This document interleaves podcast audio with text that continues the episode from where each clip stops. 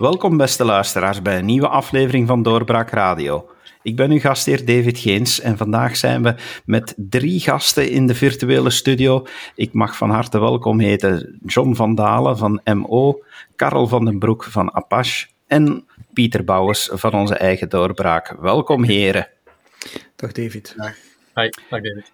3 mei, wereldwijd dag van de persvrijheid, dus ik dacht dat het een goed idee zou zijn met ons vieren om daar eens bij stil te staan. Wij zijn van de pers, wij zien hoe er met de pers wordt omgegaan. Niet alleen in eigen land, maar in de rest van de wereld proberen wij dat toch ook te volgen. Dus dat is de topic voor vandaag, dan weet iedereen dat meteen ook. Maar laat ik misschien beginnen met de vraag, wat is volgens jullie de definitie van persvrijheid? Wat hoort daar allemaal bij thuis? En meneer Van Dalen, ik ga misschien bij u beginnen. Ja, dat is de vrijheid om allerlei meningen te verspreiden op allerlei manieren.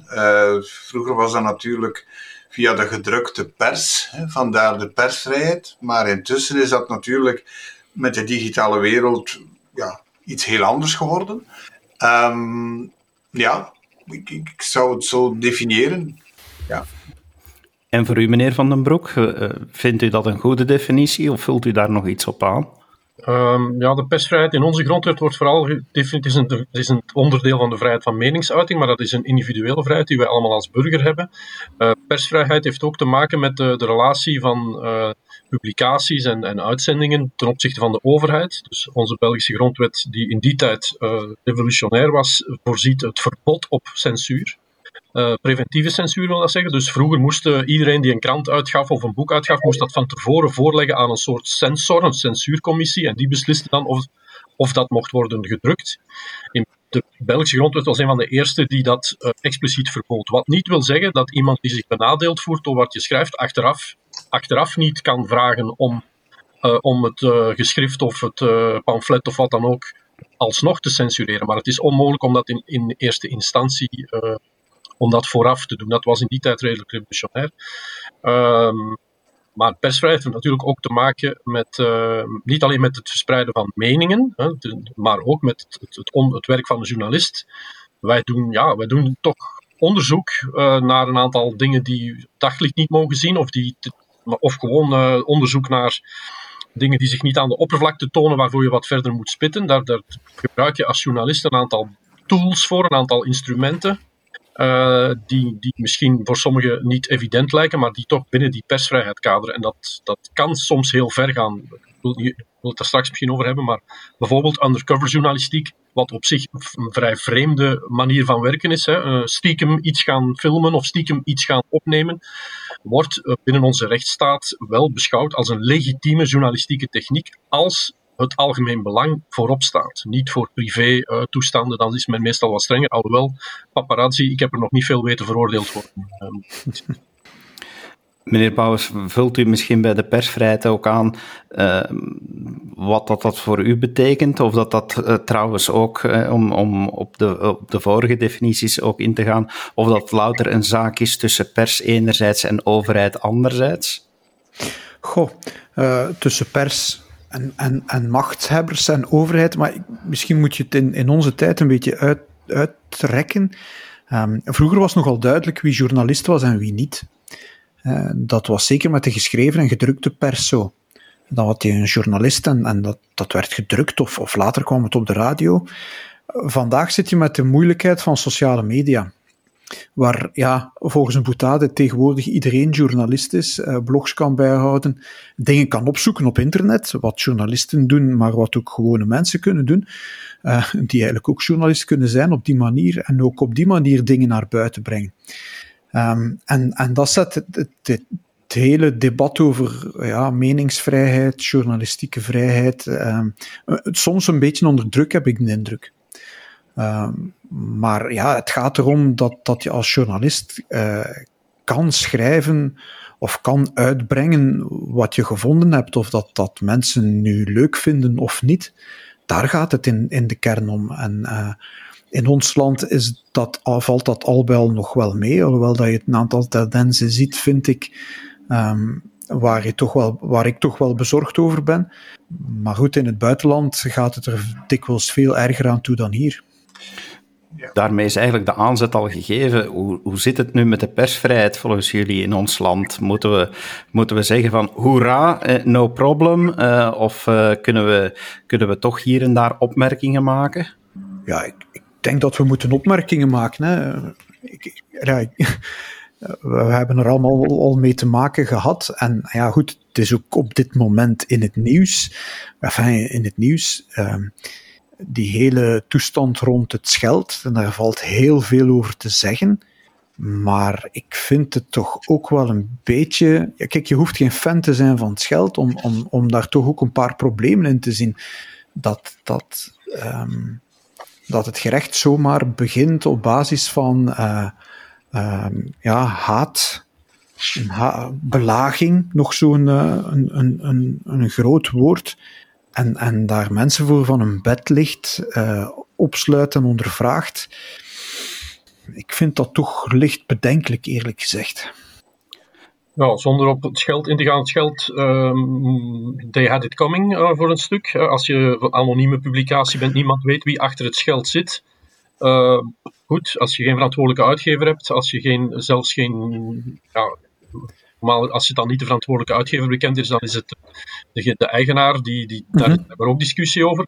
Nu, als je, zoals het Scheldt en met de voeten vooruit een aantal dingen doet, en dat is het volste recht, hè, chockeren mag in onze... Dus ook, je mag chockeren, je mag zelfs beledigen zonder dat je de wet overtreedt.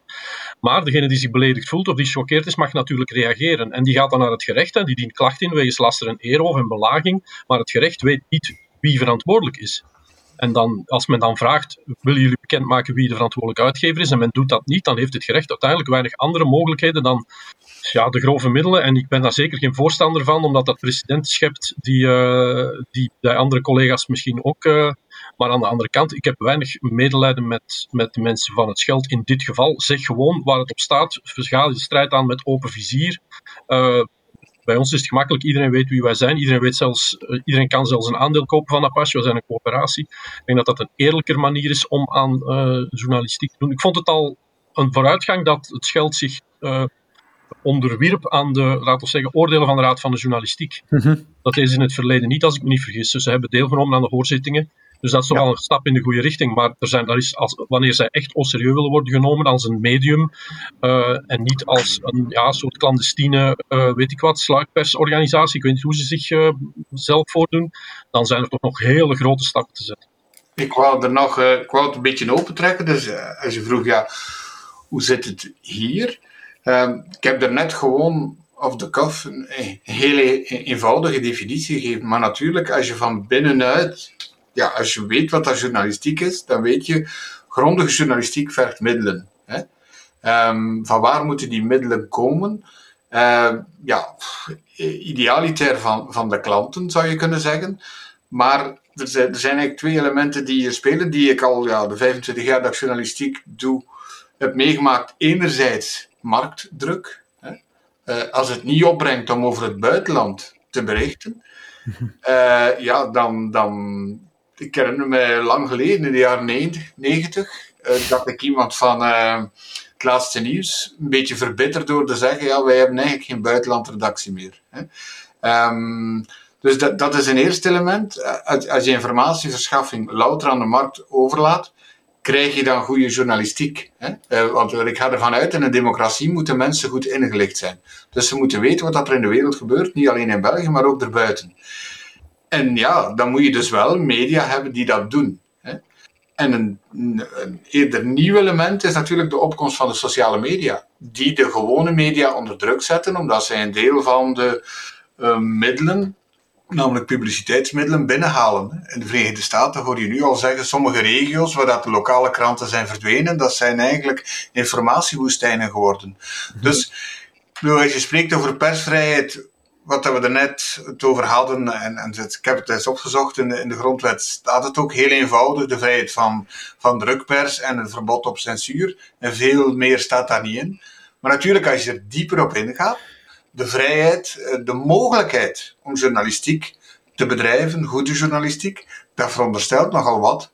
En dan denk ik dat je de twee elementen die ik vernoemd heb, marktdruk en sociale media, dat je dat ergens mee in overweging moet nemen en dat je als samenleving daar moet over nadenken. Van, worden onze burgers nog voldoende op de hoogte gehouden van de wereld, hoe dat hij rijdt en zeilt? Ja, men spreekt vaak over de vierde macht, hè, als de journalistieke macht. En die verdwijnt in Vlaanderen. Ik denk dat in Nederland zijn er ook een aantal witte plekken, of hoe noemt men dat daar? Regio's waar eigenlijk geen regiojournalistiek meer actief is. Hier heeft de Vlaamse Regulator voor de Media daar ook een beginnend onderzoek naar gedaan. Op hoeveel plaatsen, in hoeveel gemeentes bijvoorbeeld, wordt de gemeenteraad gevolgd. Bij ons begin je dat ook te zien. Hè? Ik woon in Aalst. Als ik als graag geïnformeerd burger naar de gemeenteraad ga, 1, 2 journalisten, hoeveel zitten er daar? En dat zijn altijd dezelfde. En je komt je stapt daar binnen in een systeem, een soort samenleving, journalist, politicus, waar ze beiden elkaar nodig hebben. En hoe kritisch kan je dan als journalist nog zijn, en als er maar zo weinig zijn? Als dan op een gegeven moment de journalist te kritisch wordt en de politicus zegt, ik geef u geen informatie meer, dan sla je als journalist je eigen ruiten in.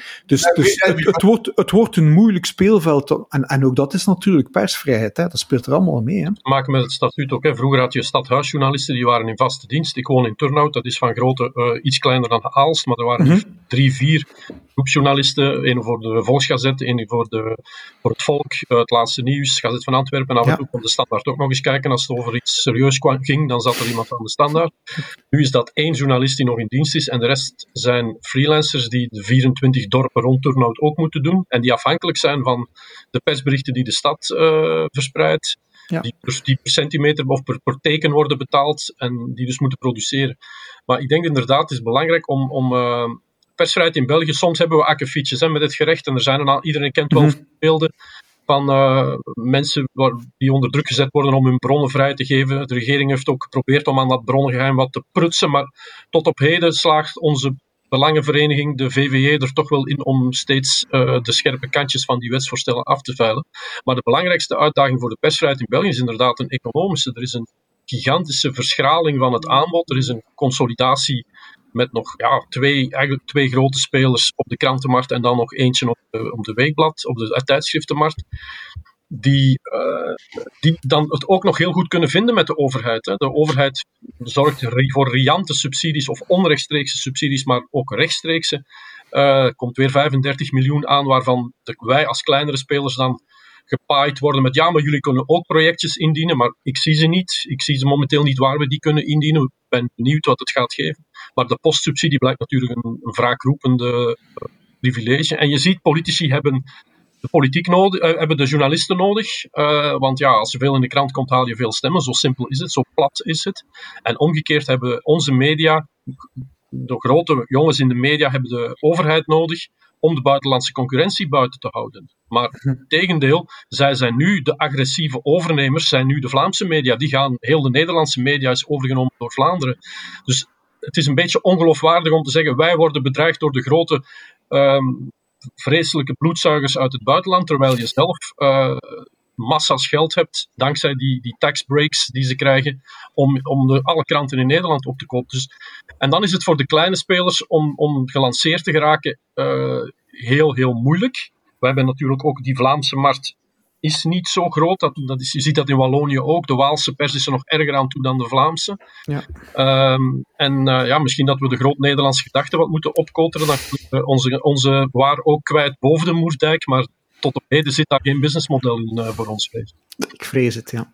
Als we kijken naar persvrijheid, dan speelt die overheid daar natuurlijk een grote rol in. Dat hebben we het nu al gehad. Het stukje dan van openbaarheid van bestuur, het feit van informatie delen, is dat verbeterd, verslechterd volgens jullie? Want uiteindelijk heb je dat toch ook nodig om als pers, als je ze dan de vierde macht noemt, zoals meneer Bouwens doet, om dan die rol te kunnen spelen naar de overheid toe. ik knuif eens. Ja, ze hebben daar bij Apache ook ervaring mee. Hè. Ook bijvoorbeeld rond het postdossier. Waar je dan beroep doet als journalist op die wet op openbaarheid van bestuur. En van het kastje naar de muur gestuurd wordt. Uiteindelijk zelfs door alle instanties gelijk krijgt. En dan toch nog het deksel op de neus krijgt. Dus officieel ja, is die wet van iemand met een zwarte stift, wiens werkuren... En dan krijg je inderdaad, wat Karel hier beweert, dan krijg je een document, vaak ook nog gewoon op papier in de brievenbus, een kopie waar dan een heleboel met zwarte stift is uitgedaan. En dan heeft men voldaan aan de wet van openbaarheid van bestuur. Ja, vaak is het ook zodanig ingewikkeld en stuurt men je van hier naar daar en is je vraag dan, en dat wordt dan juridisch gespeeld. Uw vraag is niet specifiek genoeg. Allee, er zijn altijd heel veel uitwegen om journalisten opzij te duwen en dat zijn dan freelancers die daar een heel beperkt budget voor hebben en die eigenlijk niet de tijd hebben om dat op te volgen en te blijven opvolgen en daar echt weken en maanden mee bezig te zijn. En dan verdwijnt, hè. Ik bedoel, we hebben het daarnet gehad over de plaatselijke journalistiek die verdwijnt. Ook die onderzoeksjournalistiek staat onder druk, hè. Dat is te tijdsintensief, kost te veel geld en daar denken grote groepen dan, ja goed, wij hebben daar als kleinere medium vaak niet het geld voor. Grote groepen willen daar het geld niet aan geven. En dan verdwijnt zoiets. Hè? Ja, maar bekijk nu wat internationaal. Je hebt wel zoiets als het recht op informatie. Hè? Of de wet, of de openbaarheid van bestuur. Wat je toch eisend je kan opstellen om te zeggen, ja, ik wil die documenten. Hè? De praktijk laat misschien soms... hier wil ik dan toch met mijn globale bril toch zeggen, oké, het is er wel. Hè. In veel andere regio's is het statuut, om maar over China te spreken. Ja,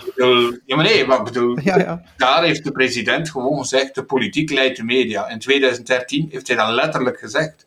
En ik hoor dat ook van collega-journalisten in China. Het is eigenlijk dus bijna niet meer doenbaar.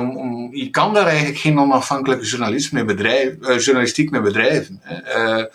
Dus, ik moet wel zeggen, als je hier... je hebt ook nog een parlement. Parlementsleden kunnen ook bepaalde documenten opvragen. Openbaarheid van bestuur. Meestal, ze weten op het eind van de rit, moeten die documenten boven water komen. Maar men gaat allerlei vertragingsmanoeuvres doen. En soms duurt het wat lang. Maar ook tijdens de coronacrisis hebben we gezien dat zelfs de verslagen van de Gees enzovoort, dat je die toch vrij gemakkelijk boven water krijgt met die wet. Dus die functioneert wel bij ons, maar het is met lange tanden en het zou eigenlijk allemaal veel transparanter kunnen zijn. En je moet de trucken van de voor kennen om het te kunnen doen. En op heel veel redacties is daar de tijd niet voor en ook zelfs vaak de know-how niet meer voor. En daarom, je moet een aantal ervaren onderzoeksjournalisten in je team hebben om die klappen van de zweep te kennen. Daarnaast wil ik nog één ding zeggen. Je hebt natuurlijk door de digitalisering... vroeger, als je een klokkenluider had, die kwam met een bruine envelop en die stak die in de brievenbus. Nu is dat een CD-ROM of een datastick met een paar terabyte bankgegevens op. Snap je? Ik heb ooit een man geïnterviewd die de Panama Leaks heeft uitgebracht. Zo is het begonnen. Hè? Iemand die gewoon een memory stick, en daar bleek dus het klantenbestand op te staan van 2-3 zakenbanken in belastingsparadijzen. Die hoeveelheid data is gigantisch geworden natuurlijk. Ja. Dat maakt het soms wel... Wij zijn vaak pessimistisch, maar als ik herinner mij een interview dat Kristof Clerix ooit eens deed met ik weet niet meer wie het was, een procureur-generaal of zoiets, iemand van het gerecht, die zei, ja, jullie onderzoeksjournalisten nu, maar zeker met het internationaal consortium van onderzoeksjournalisten, die dat soort data, enorme data kunnen verwerken met honderden journalisten tegelijk. Jullie hebben eigenlijk meer wapens om bijvoorbeeld corruptie te bestrijden dan wij. Omdat het gerecht, dan moet je een rogatoire commissie aanvragen om nog maar de grens naar Nederland te mogen oversteken. Dat is zo omslachtig, dat gerecht is echt 19e eeuws georganiseerd. Voor sommige zaken en ook de soevereiniteit van landen. Maar als je nu ziet, de Panama Papers, er is redelijk wat geld gerecupereerd door de belastingbetaler. Veel te weinig, maar toch, als ik de journalisten mag geloven, zijn er toch wat mensen tegen de lamp gelopen die uiteindelijk toch belasting hebben moeten betalen die ze ontdoken hebben. Ja. Als je dat aan het gerecht of aan de BBI moet overlaten, vergeet het, dat lukt hen niet meer. Dat is heel, heel zelden. Ja, ik ga kort. Dat is voor mij van de positieve dingen, dat je die internationale samenwerkingsverbanden hebt gekregen in de journalistiek. Waardoor dat je eigenlijk toch op een aantal vlakken die globalisering ook een journalistiek luik heeft gekregen, dat erg waardevol is. Maar teruginpikkend op wat dat jullie eerder zegden, als je dan naar onze regio kijkt, het feit dat politiek en media soms innige verstandhouding hebben, dat zorgt er misschien ook voor dat het moeilijk is om de dingen, dat andere dat we vermeld hebben, namelijk die economische versmachting voor een stuk van diversiteit in de journalistiek, om dat bespreekbaar te maken in het parlement. Ik weet niet in hoeverre, jullie hebben daar een beter zicht op, in hoeverre dat er bij ons parlementairen zijn die daarover nadenken, die dit bespreekbaar maken, met enige slagkracht. Ja? Dat is zo, maar ik hoor in de reacties van de opeenvolgende ministers van media, hoor ik veel te veel de stem van de grote jongens, die altijd aan de alarmbel trekken, alsof het water hen aan de lippen staat. Als je ziet welke winsten ze maken, zeker in deze coronatijden, de kranten hebben het goed gedaan. Hè? Wij hebben het ook allemaal goed gedaan, omdat mensen heel nieuwsgierig waren en ook veel tijd hadden om te lezen, omdat er een lockdown was. Ja. Maar het is een beetje het riedeltje is een beetje afgezaagd nu.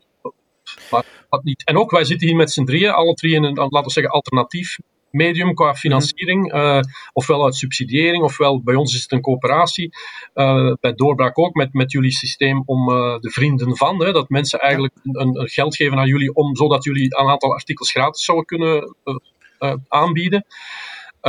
Dus ik zie internationaal heel veel beweging vanuit de civiele samenleving om journalistiek toch boven water te houden. Omdat men weet dat dat nodig is.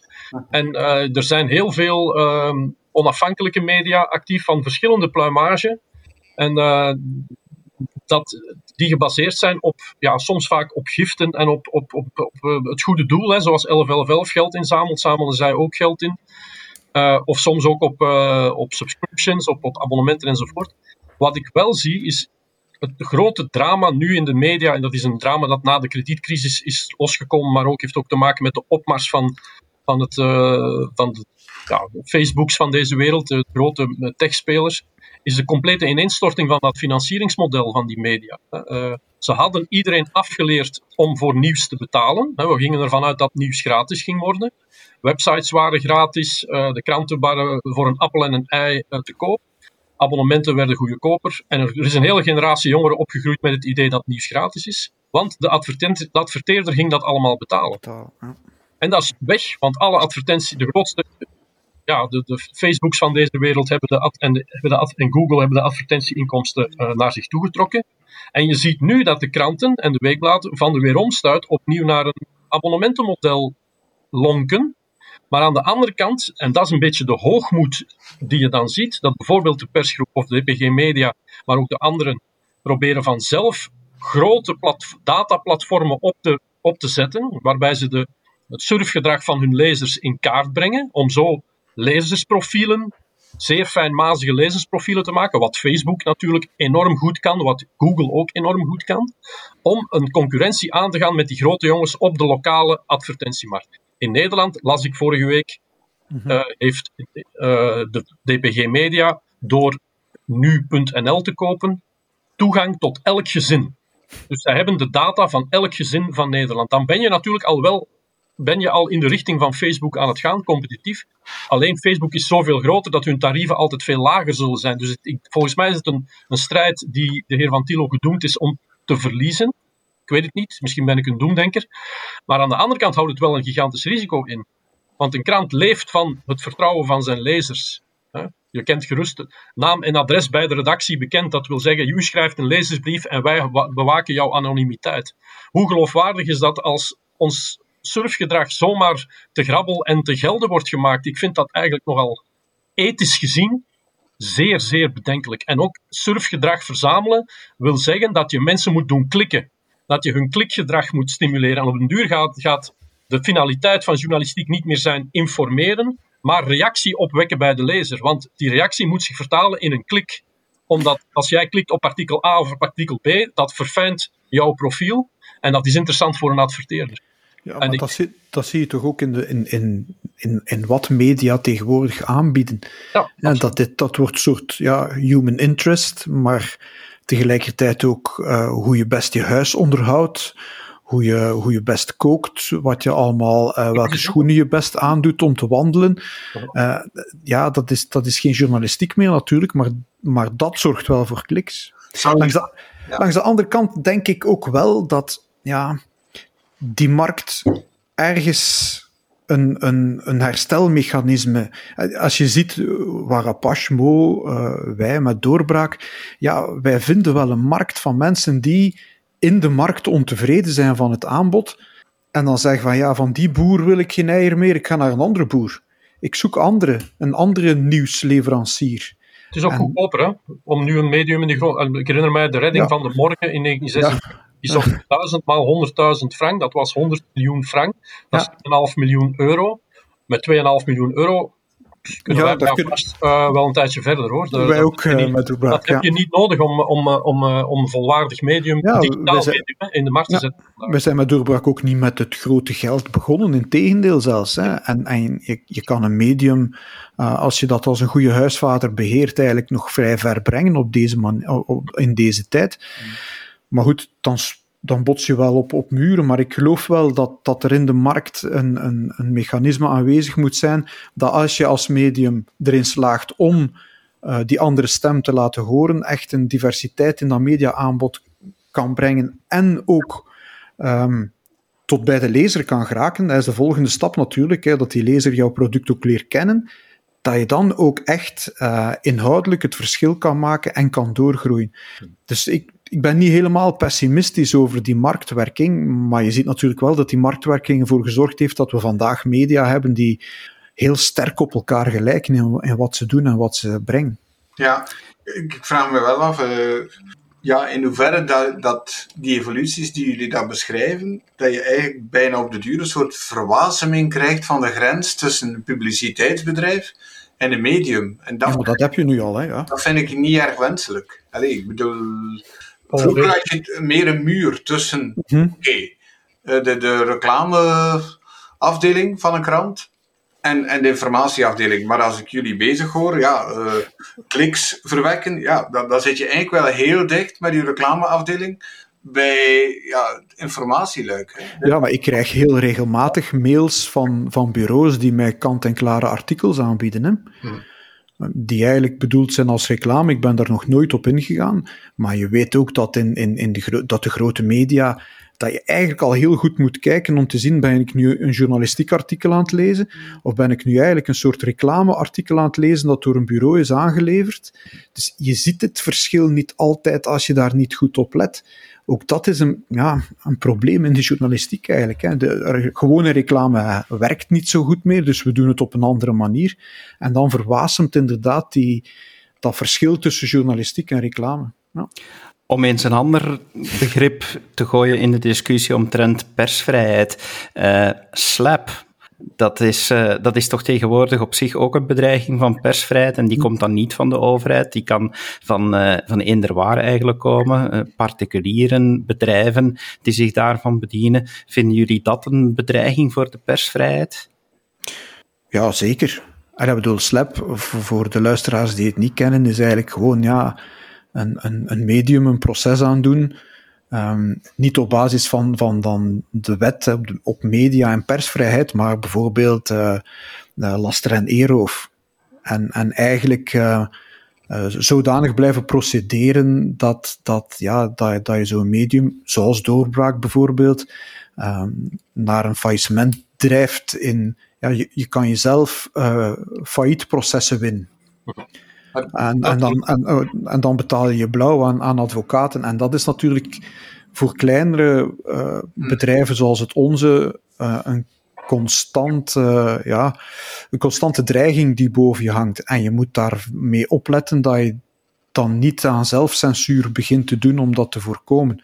Dus dat is iets dat langs twee kanten werkt. Maar dat is toch niks nieuws? Ik herinner me dat meneer Forrest, George Forrest... Ja. Ooit belangrijk ondernemer in de Democratische Republiek Congo.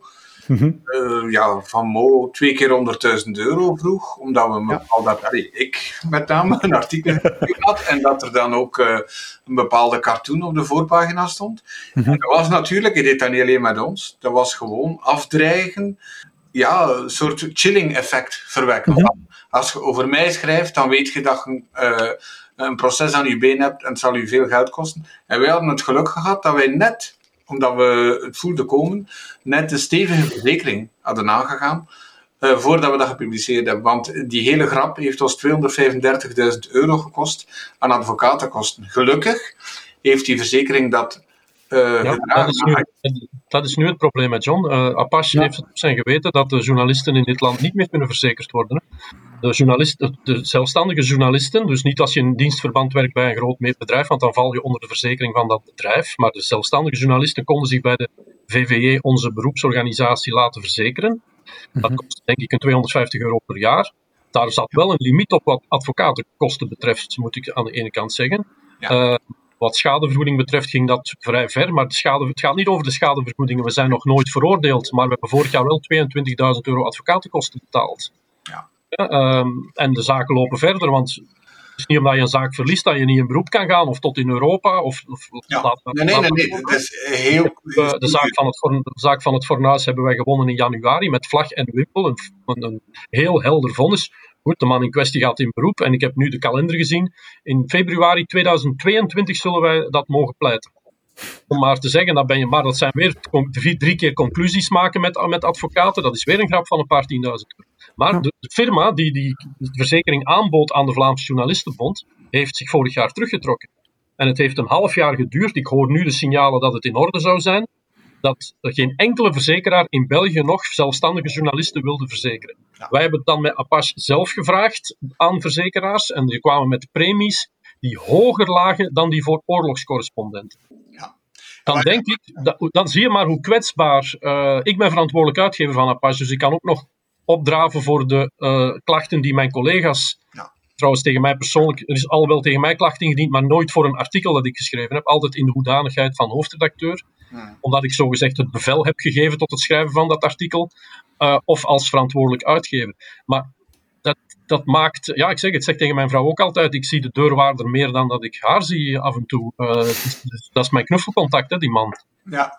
Maar het is op een duur niet meer grappig. En zeker als je die zaak wint, soms wordt de man in kwestie of de mensen in kwestie veroordeeld tot het betalen van de gerechtskosten, maar niet tot de advocaatkosten van de tegenpartij. Dat is een beetje een ambetante zaak. Ja. Zeker als die verzekering niet in orde is. Wij hebben een apart hulpsteunfonds moeten in het leven roepen binnen Apache van onze leden, onze coöperanten, om de advocatenkosten te dekken, want anders zou dat opnieuw aanleiding gegeven hebben tot besparingen op de redactie. Karel, en dat is waar de man in kwestie natuurlijk naartoe wil. Hè. Het enige wat hij wil doen, hij heeft ons ooit een sms gestuurd met de boodschap: ik ben rentenier vanaf vandaag en ik ga jullie vanaf nu, zijn jullie mijn hobby. Ja, wel, maar... Ja, dat hebben we dus al gemerkt. Hè? Ja. Maar dat is inderdaad... Ja, dat lijkt me dan inderdaad erg bedreigend voor de persvrijheid. Ja, en het pijnlijke is dat het één man kan zijn die veel geld heeft, die dat kan veroorzaken. Dus ik ben altijd... Ik wil zeker geen Robin Hood zijn of bovenop een barricade kruipen. Omdat wat ons overkomt is een zeer particulier geval van een vete. Iemand die per se zijn kop wil uitwerken, zoals wij dat in Turnhout zeggen. Ja, ja. Iemand die per se zijn gelijk wil halen en ons per se ten onder wil. Maar het is niet zo dat algemeen vreed, dat die slapdingen... Er zijn een paar voorbeelden in ons land. Jullie hebben het ook gehad, denk ik, Pieter, met de man over de Gelamco-taak. Maar voor het overige valt dat nogal mee in België. Maar desalniettemin heeft de Europese Commissie in zijn verslag, Didier Reynders moet, ironie, elk jaar een verslag maken over de toestand van de democratie in Europa. België werd daarin vernoemd, onder andere wegens dat het niet optreedt tegen slap toestand. Dus je ziet maar, je hebt niet veel nodig om in dat soort rapporten terecht te komen, maar ik wil het niet minimaliseren, want het kan ook anderen op een gedachte brengen, snap je? Als iemand ziet, op die manier kunnen we die journalisten ambeteren, dan gaan anderen dat... Ik ben op een bepaald moment word ik wakker en de deurwaarder staat voor de deur en zegt: meneer Van den Broek, u bent veroordeeld. Hoezo? Ja, wegens met eenzijdig verzoekschrift. Je kent dat systeem, hè? Ja. Dan wordt een rechter uit zijn bed gelicht 's nachts om een artikel offline te halen, of de krant uit de winkel. Douglas de Koning heeft het ooit gehad. Mijn goede vriend Mark van Springel heeft het ooit gehad. Mijn Humo met het gat van de wereld. Toen Flavo, minister Flavo, de Humo uit de rekken liet halen. Dat zijn eenzijdige verzoekschriften, maar dat zijn wel veroordelingen. Hè?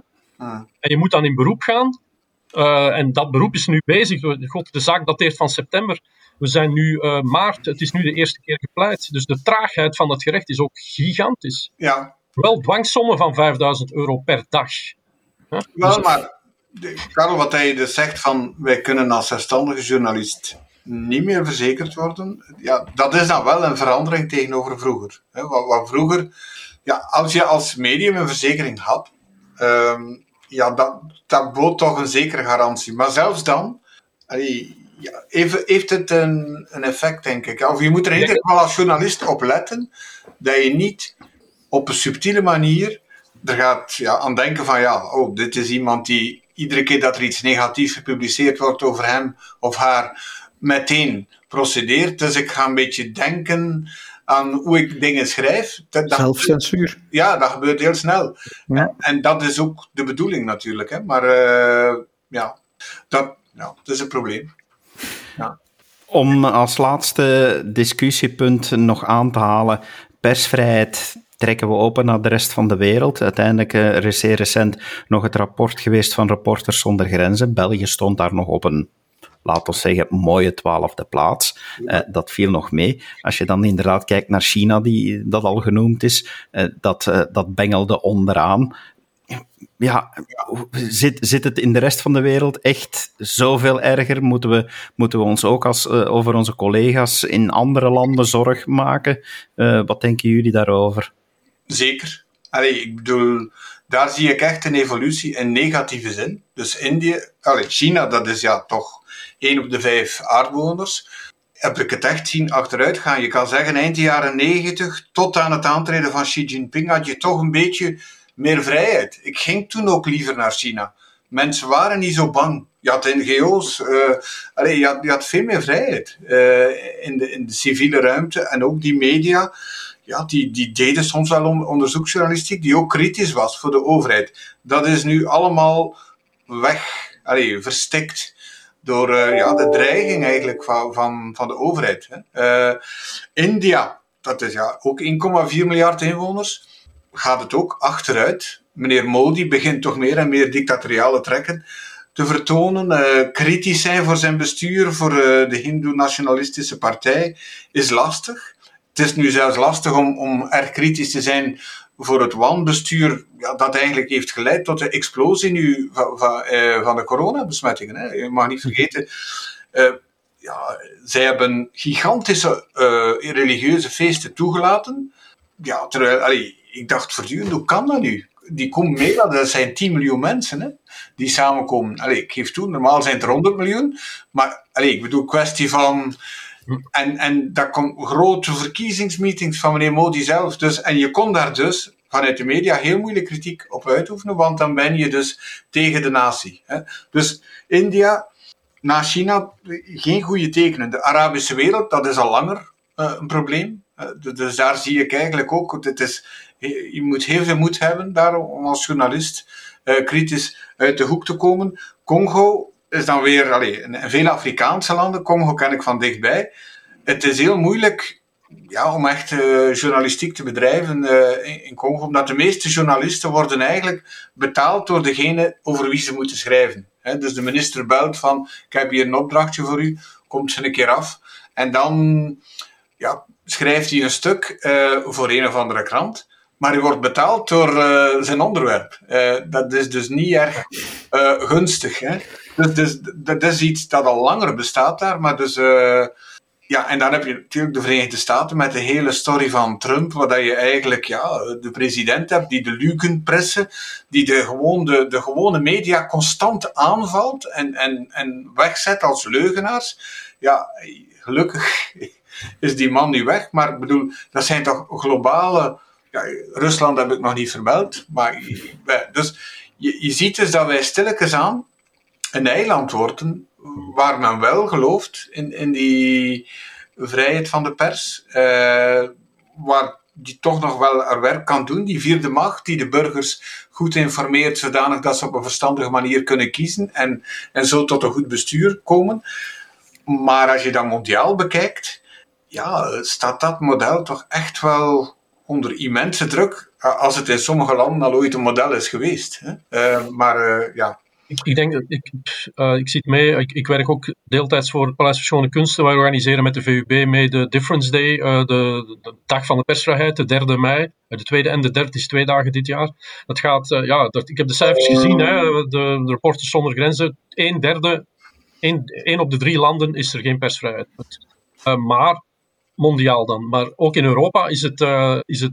als je ziet wat er in bepaalde voormalige Oostbloklanden gebeurt, dat is niet evident om daar als journalist te zijn. Maar ik ben dan in die zin optimistisch door de digitalisering, door ook internationalisering van een aantal media. Zeker de samenwerking tussen verschillende redacties. Gisteren waren het de nominaties voor de European Press Prize. Daar zie je inderdaad toch heel veel journalisten van... ook landen waar er geen persvrijheid is, maar die dan kunnen samenwerken met journalisten van bijvoorbeeld The Guardian of ik weet niet wat, en die dan publiceren. En hun artikels verschijnen dan niet in hun eigen land, maar in het buitenland, maar bereiken door het internet natuurlijk wel de juiste mensen. Dus het is voor dictators moeilijker en moeilijker geworden om die censuur hard te maken, omdat het veel makkelijker is om aan die censuur te ontsnappen. En in die zin ben ik wel... hoopvol dat, maar goed, dat verhoogt misschien nog ook de repressie. De reactie zal misschien wat heviger zijn. Maar ik denk dat het journalistiek voetstuk kruipt waar het niet gaan kan. In die zin is eigenlijk ook, wij voeteren hier in Europa misschien vaak op de sociale media, maar in vele landen zijn die sociale media de enige toegang tot een beetje kritische journalistiek. Dus dat is een zwaard dat langs 2 kanten snijdt natuurlijk. Hè. En ook de strijd tegen het fake news, zogezegd. Hè. We moeten die sociale media aan banden leggen. Laat ons daar heel, heel kritisch tegenover staan. Ik wil niet dat de overheid gaat bepalen wat fake news is, hè. Want dan is de dood in de pot natuurlijk. Hè. Ja, en er zijn wetten op komst die dat wel gaan mogelijk maken. En ook als daar algoritmes gaan opgezet worden, dan moet je maar gewoon in het verkeerde vinkje naast je naam hebben gehad en je bent een fake news verspreider. Ja, en die algoritmes, dat is eigenlijk nog veel slechter dan de sensor van in de tijd, want dat is gewoon een blind mechanisme die op basis van bepaalde woorden zonder enige context u gewoon van het... preventief eigenlijk van het net. En als je dergelijke instrumenten ook in handen geeft, er zijn verhalen bekend van China waar hele zalen vol zitten de sociale media af te speuren om berichten te verwijderen en accounts af te sluiten. Dus of om namens de overheid zaken te liken of kritiek uit te voeren. Maar hier verschil ik misschien een beetje van mening met jullie. Ik vind wel dat sociale media op de informatiehuishouding van een samenleving, voor mij is dat wel bedreigend. Je kan eigenlijk via sociale media zeer goedkoop leugens verspreiden. En mensen zitten dan in hun echokamer en niemand kan die leugens nog tegenspreken. En dat heb je dus op 6 januari ook gezien. Hè, toen men dus het congres heeft aangevallen. En mensen zijn echt buiten zichzelf van woede. Van meneer Trump is verkozen en wij moeten dit voorkomen. En men is daarvan overtuigd, denk ik. En dat vind ik toch ook dat we daar moeten naar kijken. Ik zeg niet dat overheden in hun eentje moeten beslissen, dus dan moet het zo of zo. Of dat Twitter in zijn eentje kan beslissen dat Trump niet meer... Aan de andere kant, dan komen we terug waar we begonnen zijn bij het fenomeen het Scheldt. Hetzelfde geldt voor de media. Als Twitter en Facebook niet de verantwoordelijkheid nemen, dat zij gezegd, wij zijn gewoon een muur waar iedereen zijn muurkrant tegen kan komen aanplakken. Nee, ze gedragen zich als uitgever en dan zijn ze ook wettelijk en juridisch ook aansprakelijk zoals een uitgever. Okay. En dat doen ze niet. Hè. Twitter heeft dat nu een klein beetje gedaan met Trump, omdat het bijna niet meer houdbaar was. Maar Facebook, als zij mee de inmenging van de Russen in de verkiezingen in Amerika hebben mogelijk gemaakt, zijn zij dan helemaal niet verantwoordelijk? Dat lijkt mij toch moeilijk om jullie school te houden. De invloed van China in de Verenigde Staten ook niet onderschat. Maar ik denk dat dat ook naar persvrijheid toe en zo een debat wordt voor de volgende tijd. Hè. Hoe ga je inderdaad zorgen dat je de goede kanten van die sociale media mogelijk maakt? En tegelijkertijd de excessen afremt zonder de goede kanten helemaal dood te nijpen. Dat je de algoritmes niet de vrijheid van meningsuiting laat beknotten, Maar dat je wel zorgt dat ja, China inderdaad of Rusland zich niet hier kan moeien met proberen uitslagen van verkiezingen te manipuleren bijvoorbeeld. Maar ik vind dat wij moeten weten hoe het algoritme van Facebook in elkaar zit. Ik denk niet dat je dat ooit te weten zal komen. Ik denk niet dat Facebook u dat ooit zal vertellen. Ofwel moeten ze verantwoordelijkheid opnemen als uitgever. Maar de impact op de informatiehuishouding van de samenleving is te groot om te zeggen, oh ja, jullie zijn maar een muur. Je hebt geen verantwoordelijkheid. Nee, ik bedoel, als in Myanmar de Rohingya het land worden uitgedreven, omdat Facebook allerlei oproepen die aanzetten tot haat gewoon verspreidt, dan kan je niet meer zeggen, ja, we zijn maar een muur. Allee, of we zijn maar... Nee, maar het is ook niet eerlijk. Als jij op de grote markt van Antwerpen gaat roepen van vermoord hier iedereen met grijs haar, dan steken ze in de gevangenis, punt. Ja. Maar dat is natuurlijk ook wat strafbaar is in de gewone wereld, moet ook strafbaar zijn op Facebook. De vraag is alleen, wie gaat dat controleren? Ja, natuurlijk. Ik denk dat we kunnen vaststellen dat 3 mei als dag van de persvrijheid niet een dag is die we zomaar mochten laten voorbijgaan. Het is duidelijk dat het een thema is waar heel veel aandacht moet aangegeven worden en ik ben blij dat ik dat heb kunnen doen met jullie input. Dankjewel John Vandaele, Karl van den Broek en Pieter Bouwens voor jullie inbreng. Ik denk dat we daar bijna een jaarlijkse afspraak, minstens jaarlijkse afspraak van moeten maken om te evolueren en evalueren hoe de evolutie is van de persvrijheid, want het ligt toch nauw aan ons hart. Dankjewel nogmaals en uw beste luisteraar, dankjewel om te luisteren en hopelijk blijft u zowel MO, Apache als Doorbraak steunen in onze taak om het nieuwslandschap te coveren waar grote jongens misschien steken laten vallen. Dankjewel en tot de volgende keer. Dag. Dit was een episode van Doorbraak Radio, de podcast van doorbraak.be. Volg onze podcast op doorbraak.be/radio of via Apple Podcasts, Overcast of Spotify. Bezoek ook onze website op doorbraak.be en steun ons door een vriend te worden van Doorbraak.